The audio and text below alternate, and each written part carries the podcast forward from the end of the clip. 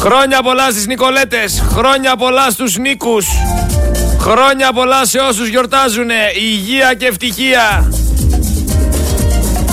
Χρόνια πολλά και στη γλυκύτατη, στην πανέμορφη, στην καλύτερη αδερφή του κόσμου.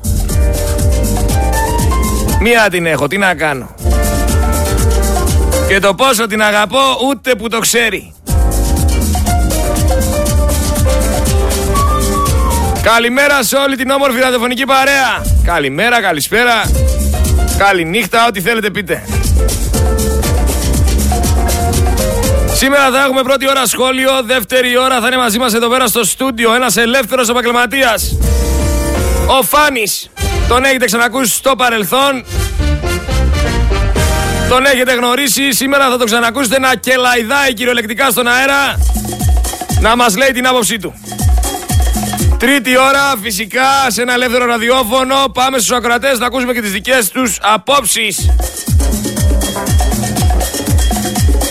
Η αλήθεια είναι ότι ξύπνησα το πρωί και διάβασα πράγματα τα οποία δεν μου άρεσαν. Για άλλη μια φορά συναντάμε ένα φαινόμενο στο οποίο κανένας δεν κάνει τίποτα για να μπορέσει να το αποτρέψει.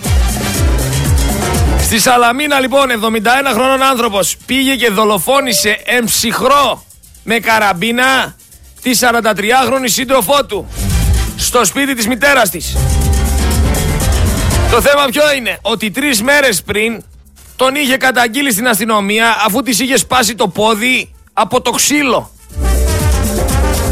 Και η αστυνομία αντί για να κάνει σύλληψη έκανε το σύμβουλο και της είπε φύγει από το σπίτι, από το σπίτι κατέβασε την εφαρμογή panic button στο κινητό σου και όταν γίνει κάτι πάτα το η γυναίκα στην ουσία αυτή τρεις μέρες πριν έκανε κυριολεκτικά αυτό που έπρεπε να κάνει.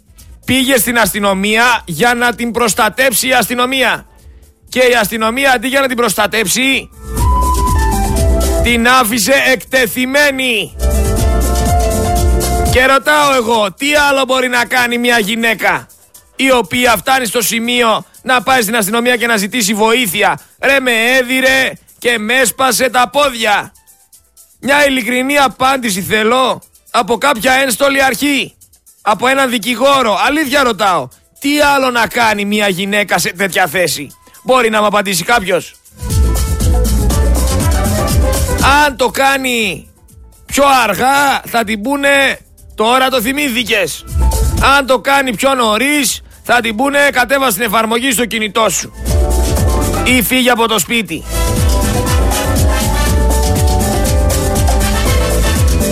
Αν δεν καταγγείλει θα λένε όλοι είναι ηλίθια γιατί δεν έφυγε. Ε τι άλλο να κάνει. Τι έχει απομείνει. Γυναικοκτονία, ναι. Άλλη μία γυναικοκτονία. Γιατί κανένας δεν προστατεύει αυτό τον πολίτη σε αυτή τη χώρα.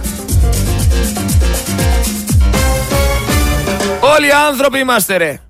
Και ολονών οι ζωές μετράνε. Και αληθινά σας μιλάω δεν θέλω να υποτιμήσω κανενός την ύπαρξη. Αλλά συγκεκριμένα οι γυναίκες έχουν χοντρό θέμα σε αυτό το κομμάτι. Ζήτησε λέει διαζύγιο. Δεν μαγείρευε. Ήθελε να χωρίσουνε. Και τρελαίνονται οι άλλοι και τις καθαρίζουνε. Μέσα σε όλα αυτά είναι και η μοιχεία έτσι. Άμα σε κερατώσει κάποιος δεν σημαίνει ότι πας το καθαρίζεις. Όλα είναι μέσα στη ζωή Δεν γίνεται να ζήσεις χωρίς να πληγωθείς. Δεν γίνεται να περάσεις από αυτή τη ζωή χωρίς να φας χτύπημα. Είτε πισόπλατο, είτε κοιτώντας ο άλλος στα μάτια τον άνθρωπο που γνώρισε.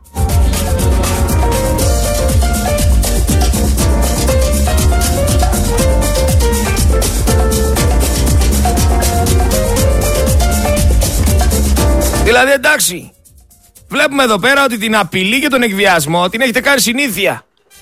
Εμένα όλος μέσα στέλνει απειλητικά μηνύματα. Να μην σας πω που τον έγραψα, είμαστε στον αέρα.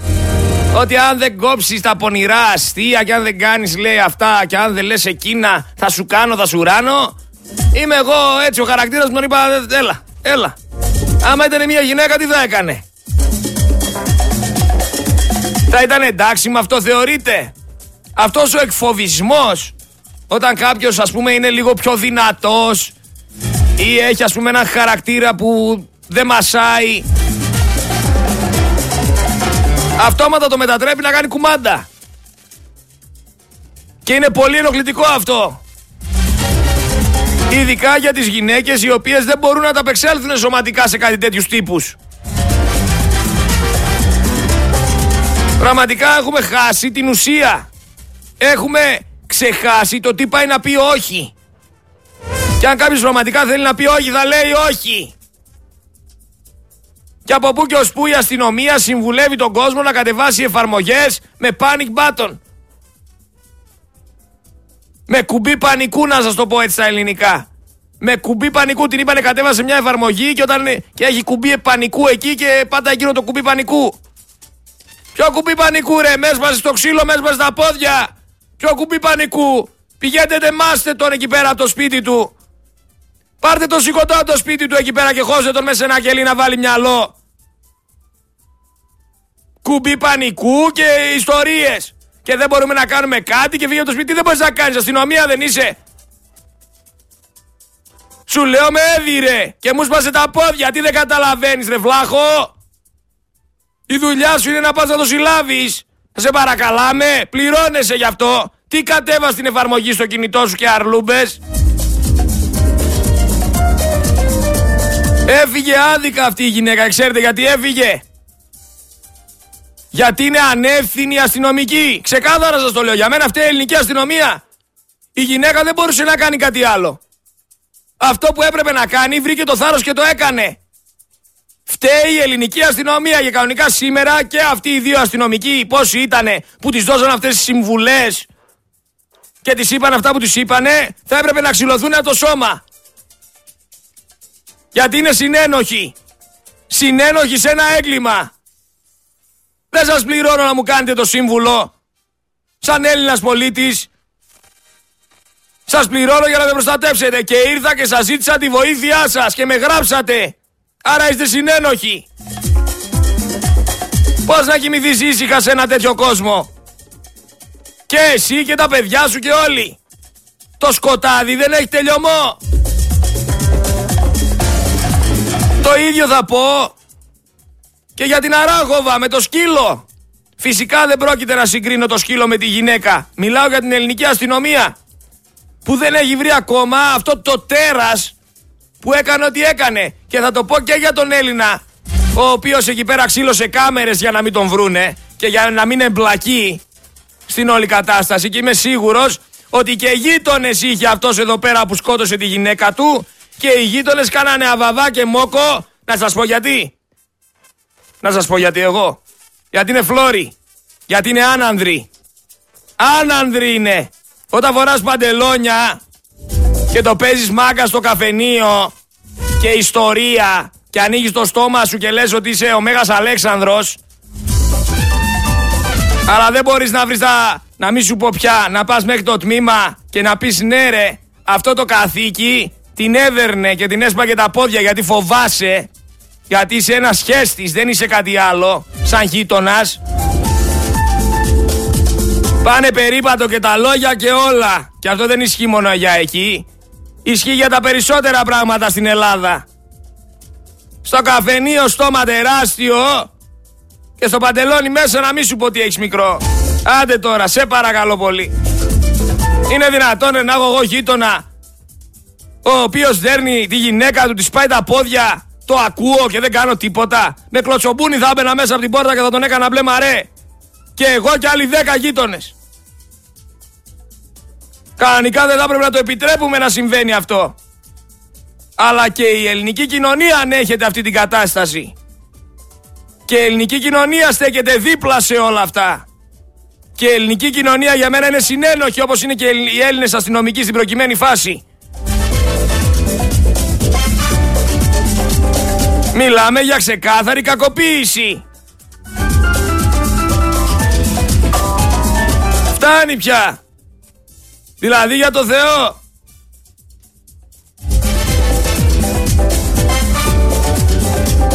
Λοιπόν, και σε όλα αυτά, ενώ συμβαίνουν αυτά τα κακουργήματα, έχουμε τώρα την Αχτιόγλου με τη Νέα Αριστερά και έτυχε λέει θερμής υποδοχής. Από ποια, από τα κυβερνητικά μέσα μαζικής εξαπάτησης. Ε νέοι φίλοι, Νέα Δημοκρατία, Νέα Αριστερά, το ένα με αυτό Πολιτάρια Ξεκίνησε με το δεξί Δίπλα στη Νέα Δημοκρατία σαν συμπλήρωμά της Εν τω μεταξύ μετά τον Αυτιά ετοιμάζουν για την Ευρωβουλή με τη Νέα Δημοκρατία τον Σάκη Ρουβά, τον, Αντώνη, τον Αντώνη Ρέμο και τον Αντρέα Λοβέρδο. Και πείτε μου εσείς που ακούτε Focus FM 103,6 κόντρα στο σύστημα Σερέτη Γρηγόρη. Τα προγνωστικά μου βγήκανε. Για άλλη μια φορά είχα δίκιο. Και θέλω να το παραδεχθείτε. Θέλω να το παραδεχθείτε ότι είχα δίκιο όταν σας έλεγα πριν 6, 7, 8 μήνες ότι ο Λοβέρδος θα είναι με τη Νέα Δημοκρατία. Που σας είπα μετά τις εκλογές ότι ο Ανδρέας Λοβέρδος δεν υπάρχει περίπτωση να μην πάρει θεσούλα. Τα ίδια σας έλεγα και πριν ένα χρόνο και όταν είδαμε τις φωτογραφίες του Μητσοτάκη εδώ στη Θεσσαλονίκη στο local με τον Ρέμο ότι ο Ρέμος θα είναι υποψήφιος ευρωβουλευτής και τα κάνει όλα αυτά για να τους σβήσουν τα χρέη. Το ίδιο σας είπα και για το Ρουβά. Ότι ο Ρουβάς στέκεται δίπλα στην οικογένεια Μητσοτάκη χρόνια τώρα και θα είναι ευρωβουλευτής. Δεν ακούγατε. Καλά να πάθετε. Αυτιάς, Σάκης Ρουβάς, Αντώνης Ρέμος και Αντρέας Λοβέρδος λοιπόν ετοιμάζονται για την Ευρωβουλή με τη Νέα Δημοκρατία.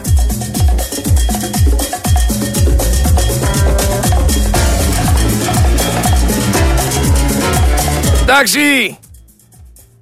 Όλα εντάξει. Τα είχαμε πει. Γράφτε τα από εδώ και πέρα αυτά που λέμε. Γράφτε τα. Γράφτε τα για να ξέρετε τι γίνεται. Τώρα πάμε στη Νέα Αριστερά. Η Νέα Αριστερά υποτίθεται ότι εκλέχθηκε με το ΣΥΡΙΖΑ. Εγώ πήγα για παράδειγμα σαν Έλληνας πολίτης και ψήφισα. Λέω εγώ τώρα έτσι, δεν ψήφισα ΣΥΡΙΖΑ. Σιγά μην ψήφισα τους προδότες. Αλλά σου λέω, πάω εγώ σαν Έλληνας πολίτης και ψηφίζω ΣΥΡΙΖΑ. Και αύριο μεθαύριο 11 άτομα φεύγουν από το ΣΥΡΙΖΑ γιατί θεωρούν ότι ο Κασελάκης είναι κίτς και φεύγουν και πάνε κάνουν δικό τους κόμμα Νέα Αριστερά. Μα εγώ δεν ψήφισα Νέα Αριστερά. Εγώ ψήφισα ΣΥΡΙΖΑ. Και ήθελα η Αχτσιόγλου να είναι με το ΣΥΡΙΖΑ. Τι ζόρι τραβάτε εσείς, δεν μπορώ να καταλάβω. Αυτά κανονικά δεν θα έπρεπε να γίνονται. Και αν θέλουν να φύγουν από, από τον ΣΥΡΙΖΑ, παραδώσουν την έδρα. Έτσι θα έπρεπε να είναι το ελληνικό κοινοβούλιο. Τι πάει να πει φεύγω από το κόμμα και κάνω δικό μου κόμμα. Ρε, με το κόμμα δεν κατέβηκες. Ο ελληνικός λαός ΣΥΡΙΖΑ δεν ψήφισε για να βγεις. Πώς εσύ τώρα λες ότι είσαι νέα αριστερά και αποφασίζεις άλλα πράγματα; Άλλα ψήφισε ο ελληνικός λαός και τελικά άλλα έχεις στη Βουλή. Θες να φύγεις, φύγε, αλλά θα παραδώσεις την έδρα. Και θα ζητήσεις συγγνώμη από τους πολίτες που για άλλο κόμμα σας ψήφισαν και εσείς τους προδώσατε. Άσχετα που και στο ΣΥΡΙΖΑ να μένατε, πάλι θα τους είχατε προδώσει. Προδότης από τη μία, προδότης και από την άλλη.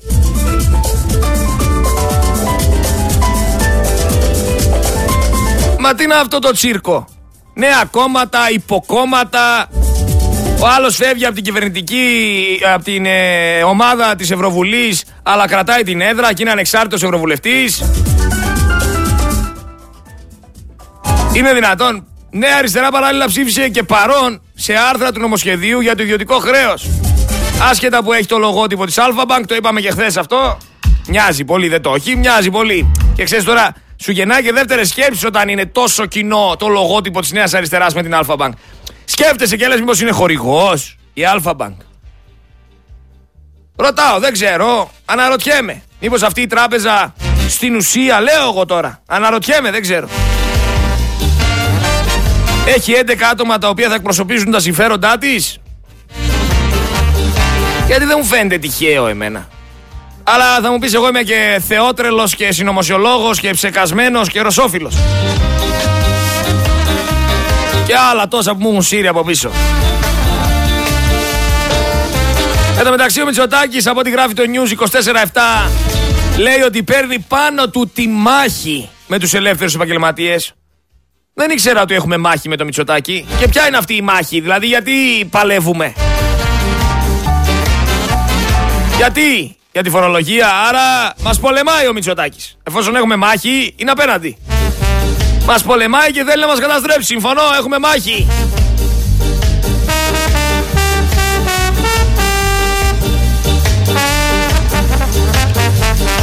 Απ' την άλλη έχει το Βορύδι να λέει ότι από πλευράς διαφθοράς το 2022 η χώρα λέει βρέθηκε στο καλύτερο σημείο της τα τελευταία 10 χρόνια. Μας κοροϊδεύουν μέσα στα μούτρα μας. Να σου πω εγώ σε τι είναι πρωταθλήτρια η Ελλάδα Βορύδι. Η Ελλάδα είναι πρωταθλήτρια στη φτώχεια και την οικονομική αβεβαιότητα. Η Ελλάδα έχει την πρώτη θέση με 64% Μείωση στην αγοραστική δύναμη τα τελευταία τρία χρόνια που είστε κυβέρνηση.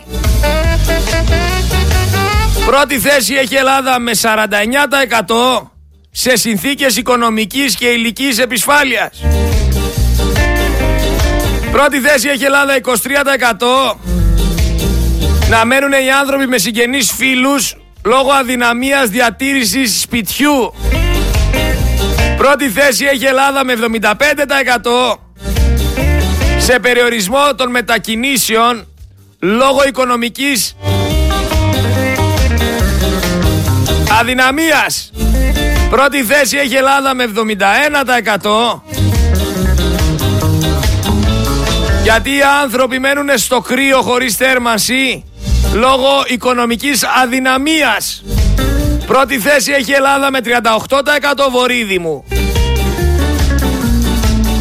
Γιατί έχουν μειώσει το ένα γεύμα παρά την πείνα λόγω οικονομικής αδυναμίας. Πρώτη θέση έχει βορίδι η Ελλάδα με 35% γιατί δεν μπορούν να βγάλουν το μήνα λόγω της οικονομικής αδυναμίας. Επίσης, πρωταθλήτρια με 47% στην αδυναμία κάλυψης βασικών αναγκών των παιδιών. Γεύμα, περίθαλψη και ρούχα, Βορύδη. Και να σου πω που ευθύνονται όλες αυτές οι πρώτες θέσεις. Στη διαφθορά που υπάρχει στην Ελλάδα, που εσύ λες ότι βρέθηκε στο καλύτερο σημείο τα τελευταία 10 χρόνια. Σε αυτό οφείλεται στο ότι υπάρχει εσχροκέρδια στο ότι οι φίλοι του Μητσοτάκη κάνουν πιάτσικο και στο ότι εσείς έχετε κάνει ό,τι κρατικό υπάρχει ιδιωτικό. Βορύδι που βγαίνεις και λες σαρλούμπε σου και δημόσια και δεν τρέπεσαι. Κανονικά θα έπρεπε να ντρέπεσαι για το πόσο υποκριτής και ψεύτης είσαι. Που δεν υπάρχει διαφθορά στην Ελλάδα και είμαστε σε καλύτερο σημείο τα τελευταία 10 χρόνια. Άμα θέλετε να μας τρελάνετε, πείτε το. Πείτε το να το ξέρουμε.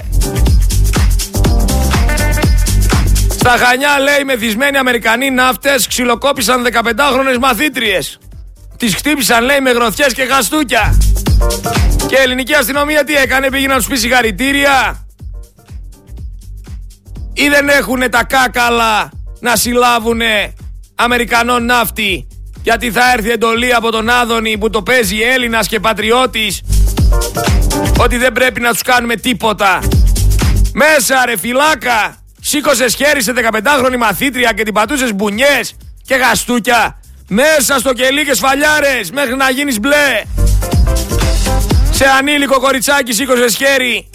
Δεν πανάρδες από την Αμερική, δεν πανάρδες από τη Μέση Ανατολή, δεν πανάρδες από την Κίνα, από την Αυστραλία, Σηκώνεις χέρι σε ανήλικη κοπέλα και σε ενηλικιωμένη. Σηκώνεις χέρι γενικά. Και δεν υπάρχει τιμωρία. Μπλε.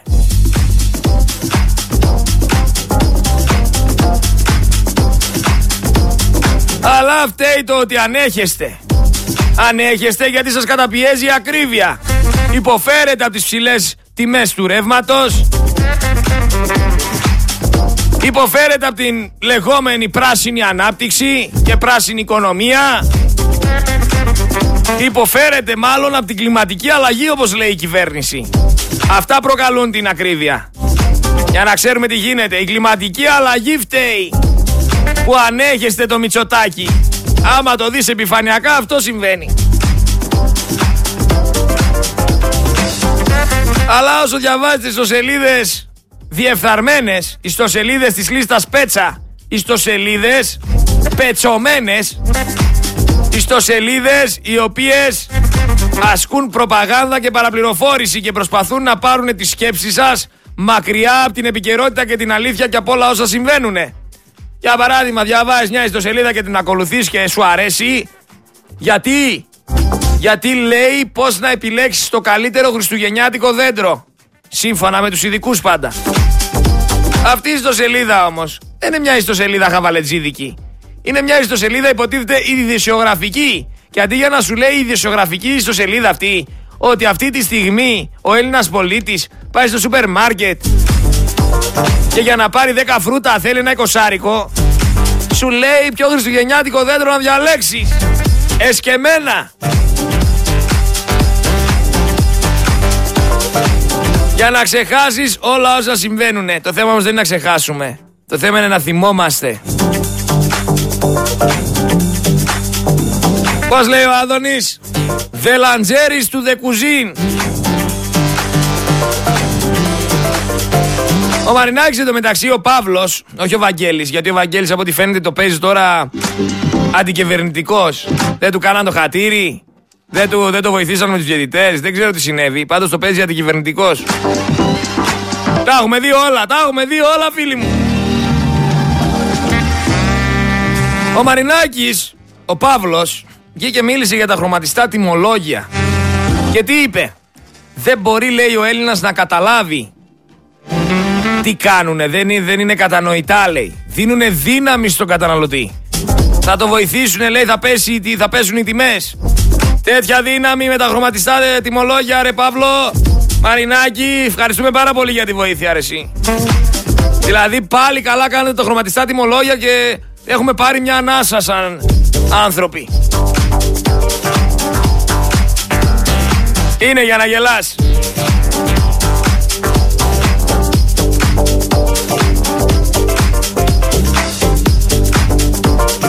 Λοιπόν, ο Γιώργος Στάσης είπε ότι δηλώνει περήφανος για τα υπερκέρδη της ΔΕΗ με φόντο τις αυξήσεις 1200% πάνω σε κάθε πάγιο.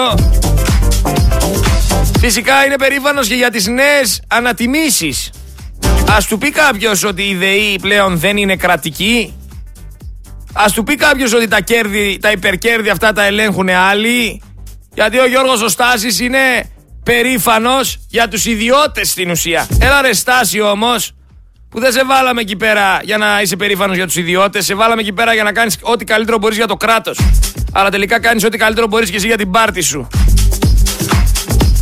Είσαι κι εσύ σαν την Ευγενία Μανολίδου που βγαίνει και λέει για τον Άδωνη Γεωργιάδη τον θαυμάζω πάρα πολύ.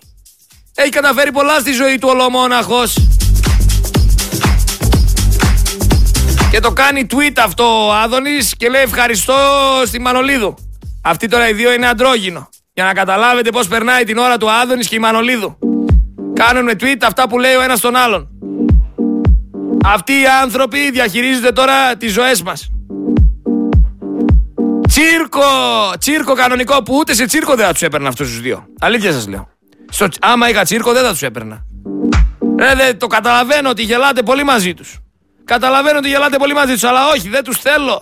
Δεν τους θέλω. Δεν τους αντέχω.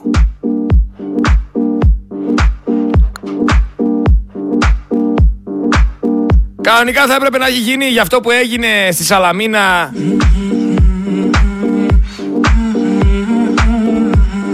με τη δολοφονία αυτής της 43χρονη έρευνα των εσωτερικών υποθέσεων. Ποιοι αστυνομικοί ήταν αυτοί που δώσαν αυτές τις λανθασμένες συμβουλές; Να θεωρηθούν συνένοχοι και να ξυλωθούν από το σώμα. Να ξυλωθούν, όχι να βγουν σε σε διαδεσιμότητα.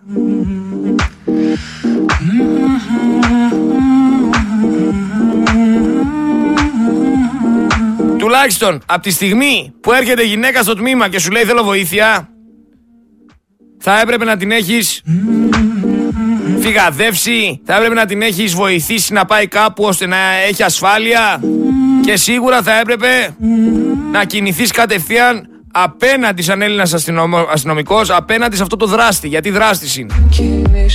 Τέλος πια σε αυτά τα ημίμετρα. Φτάνει. Τι πάει να πει δεν μπορώ να κάνω τίποτα όταν έχεις απέναντι σου μια γυναίκα δαρμένη με σπασμένο πόδι. Να πας για καφέ ξέρεις. Να πας στο κυλκείο στο λιμάνι ξέρεις. Να βολέψει το φίλο σου να πάρει πίσω τις πινακίδες ξέρεις. Άμα σταματήσει η αστυνομία ξέρεις να δείξεις την ταυτότητα και να πεις είμαι Έλληνας αστυνομικός. Όταν πρόκειται για δουλειά όμως δεν μπορείς. Και δεν ξέρεις. Και κάνεις την πάπια. Και αποφεύγεις τη σύγκρουση. Και δεν θέλεις να εμπλακείς. Ενώ αυτή είναι η δουλειά σου.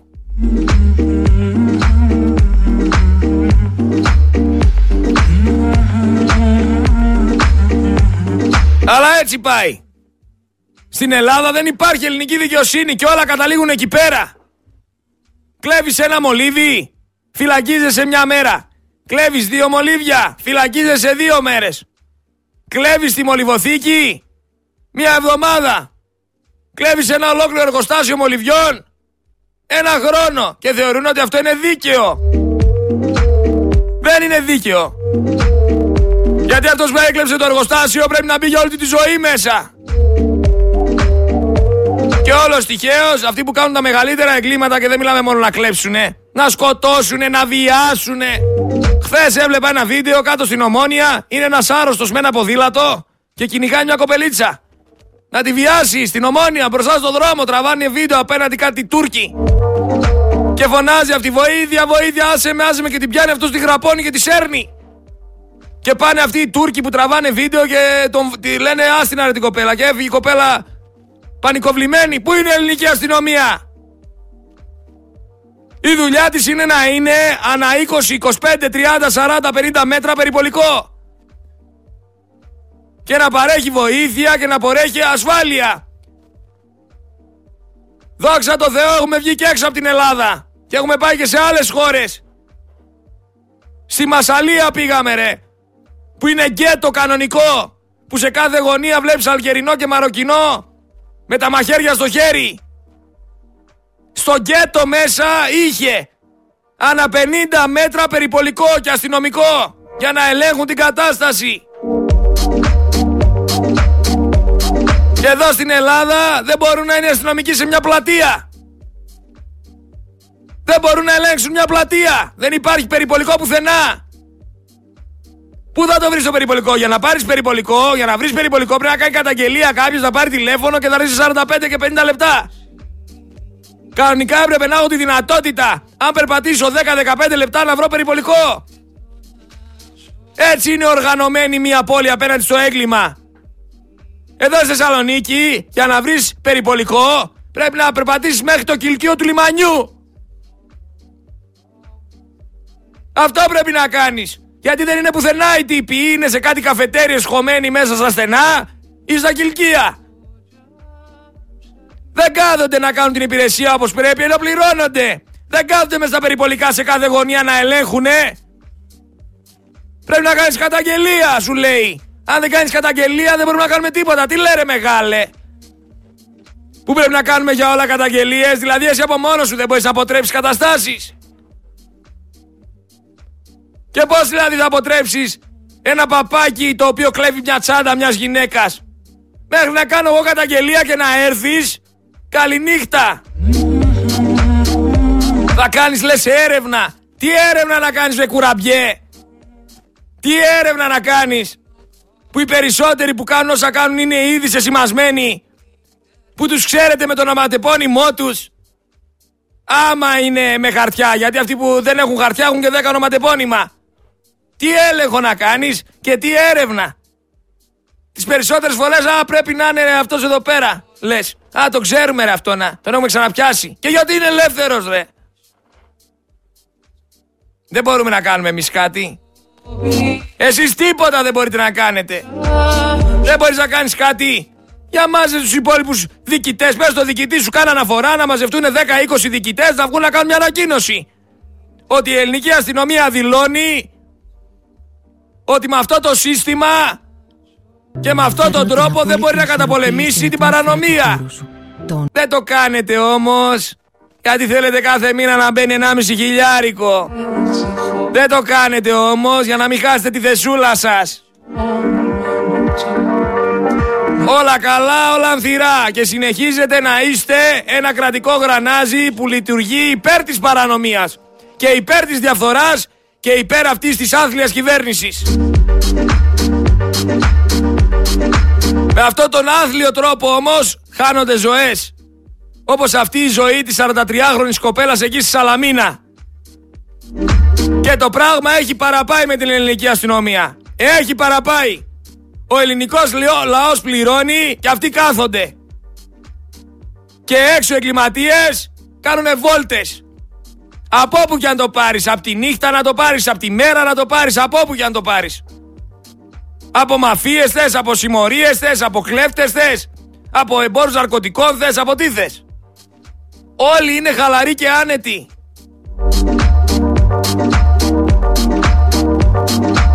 Εδώ ρε μέρα μεσημέρι περνάνε σκοτώνουνε. Πυροβολάνε. Και κανένας δεν λέει τίποτα και κανένας δεν κάνει καμία έρευνα.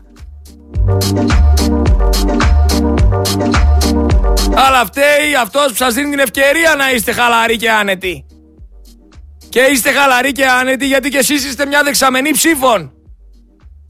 Μια δεξαμενή ψήφων είστε κι εσείς. Δεν είστε κάτι άλλο. Το γείτονά μου τον κλέψανε το σπίτι και πήρε τηλέφωνο την αστυνομία. Και η αστυνομία εμφανίστηκε μετά από μία ώρα ενώ τους δράστες τους είδαμε. Βγήκανε από την πόρτα και φύγανε. Μπήκαν σε ένα μάξι, εμφανίστηκαν. Και η αστυνομία, παιδιά, ήρθε μετά από 50 λεπτά. Μετά από 50 λεπτά, τι έκανε, να τρέχει πίσω στα μάξι να τους πιάσει. Μετά από 50 λεπτά ήρθανε και τους ρωτάει καλά ρε παιδιά. Το τμήμα είναι δίπλα, στο διπλανό χωριό είναι. Πώς κάνατε 50 λεπτά, ρε; Εγώ τα μάξι μου να πάρω τώρα και να πατήσω γκάζ για να πάω να φτάσω είμαι ένα τέταρτο. 10 λεπτά είμαι. Πώς γίνατε να ήρθατε μετά από 50 λεπτά; Και λέει, άκου τι λέει ο αστυνομικός τώρα, ο εξυπνάκιας. Ο εξυπνάκιας, άκου τι λέει. Εμείς λέει, δεν πρέπει λέει, να, να συγκρουστούμε με τους κλέφτες σε καμία περίπτωση. Εμείς λέει, η δουλειά μας είναι να έρθουμε μετά να πάρουμε λέει στοιχεία και να κάνουμε λέει έρευνα να τους βρούμε. Ρε φοράνε γάντια και μάσκες βρε, τι να βρεις. Χωρίς πινακίδες ήταν τα μάξι, πού θα τους βρεις.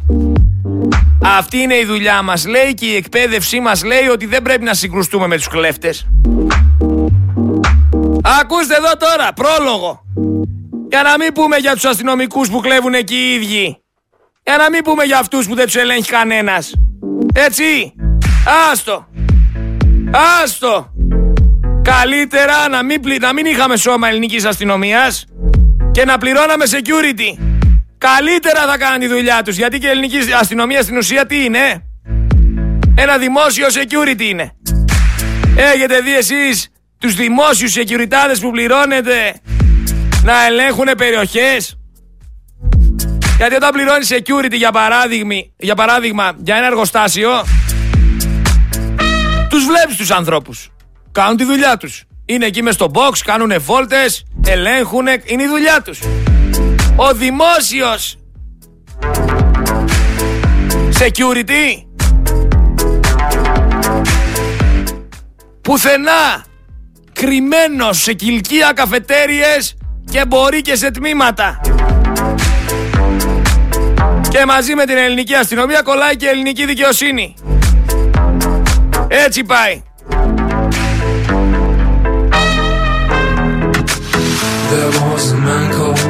Άκου τώρα, να καταλάβεις.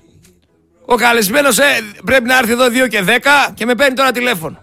Που σημαίνει αυτό ότι δεν με ακούει στον αέρα αυτή τη στιγμή ότι έχω εκπομπή. Πώς θα μιλήσουμε στο τηλέφωνο ρε φίλε; Επίσης, μιας και είπαμε για δικαιοσύνη, οργή από τους συγγενείς των θυμάτων καταγγέλουν μεθοδεύσεις συγκάλυψης στην Εξεταστική Επιτροπή.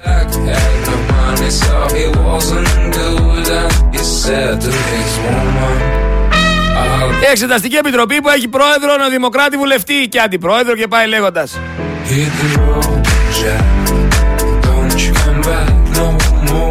Κατάλαβες; Και όλα καλά. Επίσης να πούμε ότι ξεφτυλιστήκαμε με τα αποτελέσματα που βγήκανε από το διαγωνιστικό τεστ πίσα. Πατώσαμε. Οι χειρότερες τις τελευταίες δεκαετίες ήταν οι επιδόσεις των Ελλήνων 15χρονων μαθητών για τις τρεις δεξιότητες τις οποίες αξιολογούνται στο συγκεκριμένο διαγωνισμό για την κατανόηση κειμένου, για τα μαθηματικά και τις φυσικές επιστήμες. Από την Ελλάδα συμμετείχαν στο διαγωνισμό αυτόν πίσα 6.403 μαθητές από 230 δημόσια και ιδιωτικά σχολεία αντιπροσωπεύοντας περίπου 98.100 μαθητές 15 ετών δηλαδή σχεδόν το 91% του συνολικού πληθυσμού των 15χρονων. Το αποτέλεσμα για τη χώρα μας ήταν απογοητευτικό καθώς τα παιδιά αυτά βαθμολογήθηκαν ακόμη πιο χαμηλά σε σχέση με τον προηγούμενο διαγωνισμό του 2018. Πρώτα βγήκαν τα παιδιά από τη Σιγκαπούρη, την Ιαπωνία. Και οι χαμηλότερες επιδόσεις ήταν από την Ελλάδα στον ευρωπαϊκό χώρο.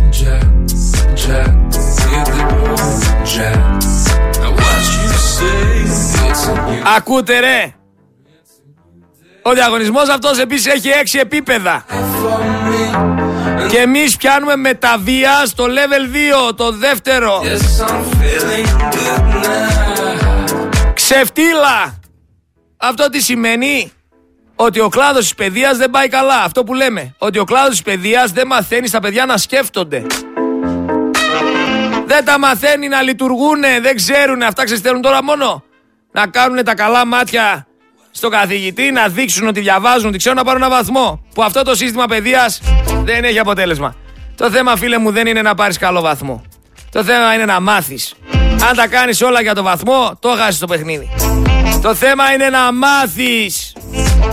Γιατί μπορεί να έχεις 20 από έναν βαρεμένο καθηγητή και να μην ξέρεις τίποτα. Αλλά έτσι είναι. Η Ελλάδα από ό,τι φαίνεται παράγει υπαλλήλους, παράγει εργατικά χέρια.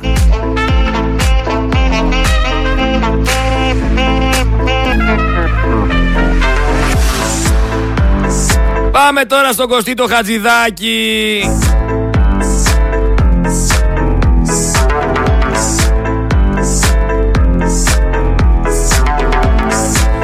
Ο Κωστής ο Χατζηδάκης έχει πει κατά καιρούς ψέματα. Ο Κωστής ο Κατζηδάκης είναι ένας άνθρωπος ο οποίος διαχειρίζεται την οικονομία της χώρας. Ο Κωστής ο Κατζηδάκης είναι αυτός που περνάει αυτό το νομοσχέδιο για τους ελεύθερους επαγγελματίες. Δεν έχει πει όμως ότι η σύζυγός του εργαζόταν κανονικά στο Ασκληπιό στο Ασκληπιείο, συγγνώμη στον Όμιλο αυτό να την περίοδο 2006 με 2022. Δεν λέμε κάτι κακό, η αλήθεια είναι. Αφού εκεί εργαζόταν. Ο Χατζηδάκης είχε δηλώσει ότι δεν εργαζόταν εκεί. Παράλληλα η συγκεκριμένη διατηρούσε και ιδιωτικό ιατρείο την ίδια περίοδο. Και δήλωνε φυσικά κάτω από το τεκμαρτό ποσό Άρα ο Χατζηδάκης για άλλη μια φορά σας λέω ονόμαζε τη γυναίκα του φοροφυγά. Τι έχει να γίνει σπίτι δεν ξέρω. Κανένας δεν ξέρει. Από ό,τι φαίνεται φάγαμε ό,τι φάγαμε, προσπαθήσαμε όσο προσπαθήσαμε, ζοριστήκαμε όσο ζοριστήκαμε για να στηρίξουμε τις τράπεζες. Αυτό γίνεται. Τρώμε εμείς το ζόρι, τρώμε το αγκούρι για να το παίζουν οι, τράπεζε, οι τράπεζες το Σάββατο Μούρι. Τα κάναμε όλα αυτά για τις τράπεζες και οι τράπεζες τώρα τι κάνουνε; Μας παίρνουνε το σπίτι. Είναι να μπαίνεις ψυχιατρίο. Εν τω μεταξύ, από την Αγγλία μια είδηση. Συναγερμός λέει για διαρροή στον πιο επικίνδυνο πυρηνικό σταθμό του Ηνωμένου Βασιλείου. Φόβη λέει για χειρότερο Τσέρνομπιλ. Διαρροή πυρηνικών σε εργοστάσιο της Βρετανίας. Χαμός από Guardian, από όλες.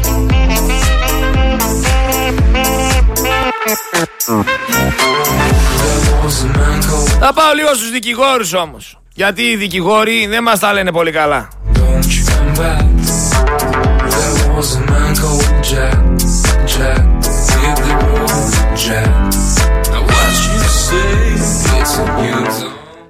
Έχουμε κάνει έτσι έναν υπολογισμό για έναν δικηγόρο. Οι δικηγόροι οι οποίοι κατεβαίνουν κάτω και, και λένε ότι λένε. Που δεν λέω όχι, μαζί τους. Ένας δικηγόρος μιας πενταετίας, γιατί αυτοί που είναι πάνω από 10 χρόνια και 5 χρόνια έχουν αποκτήσει τα κονέ, έχουν κάνει γνωριμίες και κλείνουν συμφωνίες, ξέρετε πώς λειτουργούν τα πράγματα, δεν είστε χθεσινοί. Ένας δικηγόρος πενταετίας κάνει τζίρο το μήνα περίπου 1500 ευρώ. Δηλαδή 18 χιλιάρικα το χρόνο. Από όσα δηλώνουν, έτσι. Όσοι ξέρουν καταλαβαίνουν ότι ελάχιστοι στην πραγματικότητα κάνουν αυτό το τζίρο που λέω τώρα το μήνα. Τα 1500 ευρώ. Αλλά παίρνω έναν μέσο όρο ενός αποτυχημένου, ενός νόμιμου δικηγόρου. Εντάξει. Γιατί οι περισσότεροι κόβουν περίπου στα 3-3,5. Αλλά άστο. Να μην τους θίξουμε. 1500 ευρώ πες ότι παίρνουν όπως λένε. Έστω ότι έχει κάνει το σπίτι του γραφείο και δεν έχει ενίκεια. Πληρώνει μόνο βενζίνες. Να πούμε ότι βάζει 200 ευρώ στις βενζίνες. Πάμε στα 1300. Βάλ το κινητό του 40-50 ευρώ. Ένα καλό λάπτοπ. Άλλα 50 πες το μήνα. 100 ευρώ. Πάμε στα 1200. Βάλε ρεύμα 100 ευρώ κάθε μήνα. Λίγα λέω. Μιλάμε τώρα για τον τελευταίο των τελευταίων. Πάμε στα 1100. Και κάποια άλλα μικροέξοδα να βάλεις γραφικής ύλης, στυλούς τέτοια, ένα 20 ευρώ. Πάμε σύνολο ρε παιδί μου, 400 ευρώ το μήνα. Δηλαδή 4-800 το χρόνο. Με αυτά εδώ, έτσι τα μικροέξοδα. Αυτός ο άνθρωπος που όλοι καταλαβαίνουμε ότι χρησιμοποιείται ως ακραίο παράδειγμα σύνεσης και τα νούμερα είναι μη πραγματικά γιατί έχουμε βάλει πολύ λίγα καλείται να πληρώσει φόρο 2.418 ευρώ. Τέλος επιδεύματος προκαταβολή φόρου και φόρος εισοδήματος. Και εισφορές 2.880 ευρώ. Δηλαδή 12 επί 240 από μία πρώτη του 24.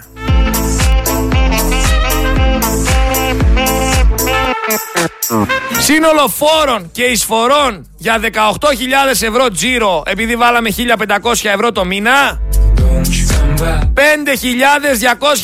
5.298 ευρώ Σύνολο μαζί με τα έξοδα 10 χιλιάρικα δηλαδή. 10.098 ευρώ. 10 χιλιάρικα πες. Του μένουν δηλαδή του δικηγοράκου Του τελευταίου των τελευταίων Που έχει βγάλει 1.500 ευρώ το μήνα. 7.900 Δηλαδή του μένουν 658 ευρώ το μήνα. Αυτός ο άνθρωπος να πούμε ότι περισσότερες φορές είναι λιγότερο 30 χρονών, το λιγότερο γιατί συνήθως γίνονται δικηγόροι στα 24-25 εκεί πέρα. Του μένουν 650 ευρώ το μήνα. Δεν είναι ούτε απαταιώνας ούτε λαμόγιο. Λαμόγια είναι αυτοί που κυβερνάνε. Γιατί, γιατί αυτοί ορίζουν το πώς κινείται το σύστημα.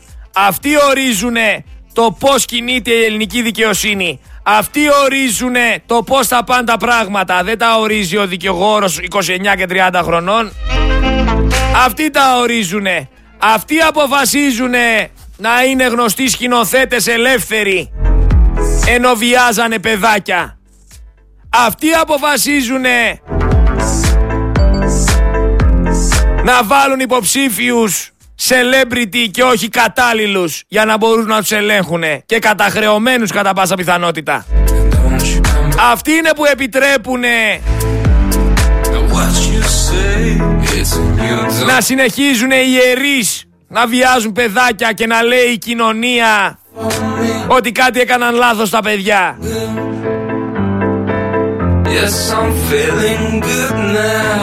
Αυτοί επιτρέπουν να λέει ο βιαστής ότι ήταν προκλητικά ντυμένη μια κοπέλα και να είναι ελεύθερος.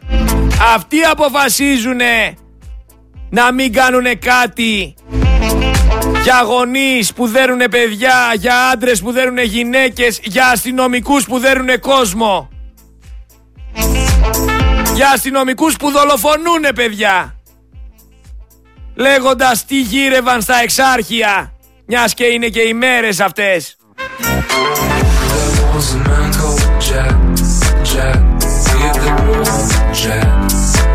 Αυτή είναι υπεύθυνη για τον έλεγχο και τη διαχείριση. Σε αυτούς πέφτει όλη η ευθύνη.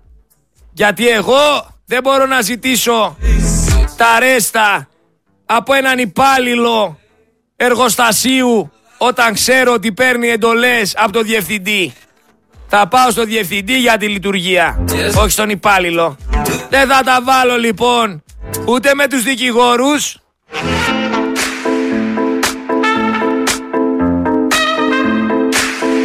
Ούτε με όλους αυτούς που είναι στο μισθό και στο μεροκάματο. Για τον τρόπο που λειτουργούνε. Θα τα βάλω με αυτούς που διαχειρίζονται. Με αυτούς που ορίζουνε. Με αυτούς που θα έπρεπε να ελέγχουνε. Εντάξει, τώρα για τη συμπεριφορά είναι κάτι άλλο. Θα κλείσω την πρώτη ώρα για να μην αρχίσω να ρίχνω καντήλια στο φάνη. Ναι ρε, μπορείς να το παρκάρεις δίπλα τα μάξι.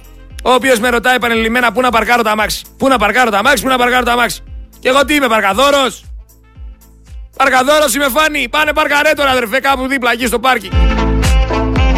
Πάρκινγκ είναι. Είναι δυνατόν να μπορεί το παρκάρεις; Και αν δεν μπορείς το παρκάρεις εκεί, έχει και από πίσω ένα πάρκινγκ. Φρε λύση, δεν με νοιάζει, καλεσμένος είσαι και 10 πρέπει να είσαι εδώ να ξεκινήσουμε να μιλάμε. Λοιπόν, κάτι ακραίο είχε βγει ο Μαρινάκης και είπε ότι το ποδόσφαιρο διοικείται από μια εγκληματική οργάνωση. Ο Μαρινάκης. Μια ομάδα ανθρώπων λέει που λειτουργεί στα πρότυπα της μαφίας. Ο Μαρινάκης. Αυτά σας τα λέω για να αποτρέπετε τη στάχτη που σας ρίχνουν στα μάτια. Να τη διώχνετε τη στάχτη, να φυσάτε. Να μην μπορείτε να την αποδεχτείτε. Δεν θέλουμε στάχτη στα μάτια να λέτε. Ξέρουμε ποιοι είσαστε, ξέρουμε τι κάνετε. Λοιπόν, θα κλείσω με ένα πείμα. Πραγματικά το απαγγέλει η Μαριέτα Ριάλδη. Είναι του Αζίζ Νεσίν. Το έχουμε ξαναβάλει παλαιότερα, αλλά υπάρχουν και νέοι ακροατές. Φοβερό ποίημα για να σταματήσουμε πλέον να μην μιλάμε. Φτάνει πια. Πρέπει να ανοίξουμε αυτό το στόμα όταν πρέπει και να πούμε όσα είναι να πούμε.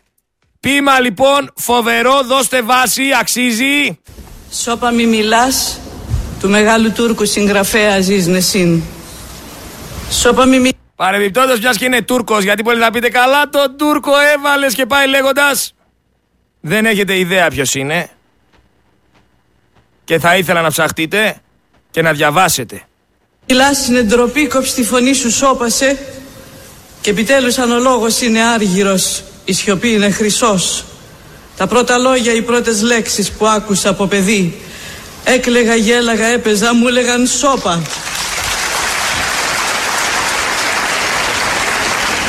Στο σχολείο μου κρύψαν την αλήθεια τη μισή και μου έλεγαν εσένα τι σε νοιάζει, σώπα. Με φιλούσε το πρώτο αγόρι που ερωτεύτηκα και μου έλεγε κοίτα μην πεις τίποτα και σώπα.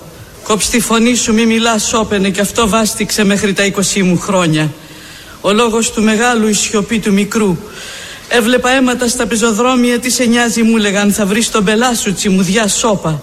Αργότερα φώναζαν οι προϊστάμενοι, μη χώνεις τη μύτη σου παντού, κάνε πως δεν καταλαβαίνεις και σώπα. Παντρεύτηκα και έκανα παιδιά και τα άμαθα να σωπαίνουν. Ο άντρας μου ήταν τίμιος και εργατικός και ήξερε να σωπαίνει. Είχε μάνα συνετή που του έλεγε σώπα.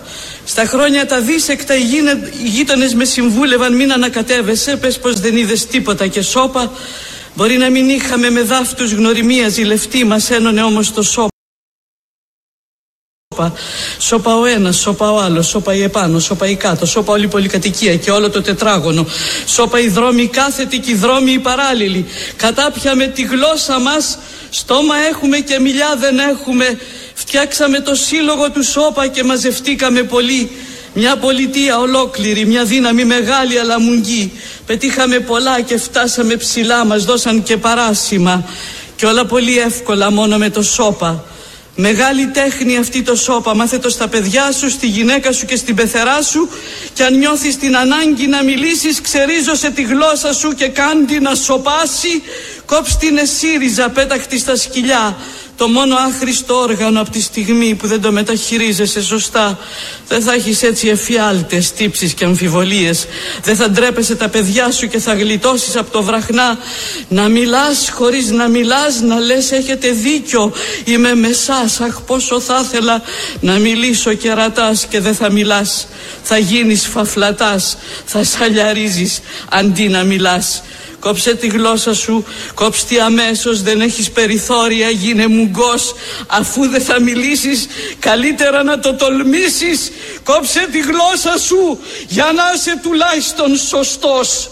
Στα σχέδια και στα όνειρά μου, ανάμεσα σε λιγμούς και παροξισμούς, κρατώ τη γλώσσα μου, γιατί νομίζω πως θα έρθει η στιγμή που δεν θα αντέξω και θα ξεσπάσω και δεν θα φοβηθώ και θα ελπίζω και κάθε στιγμή το λαρίνκι μου θα γεμίζω με ένα φόγκο, με ένα ψήθυρο, με ένα τραύλισμα, με μια κραυγή που θα μου λέει «Μίλα!»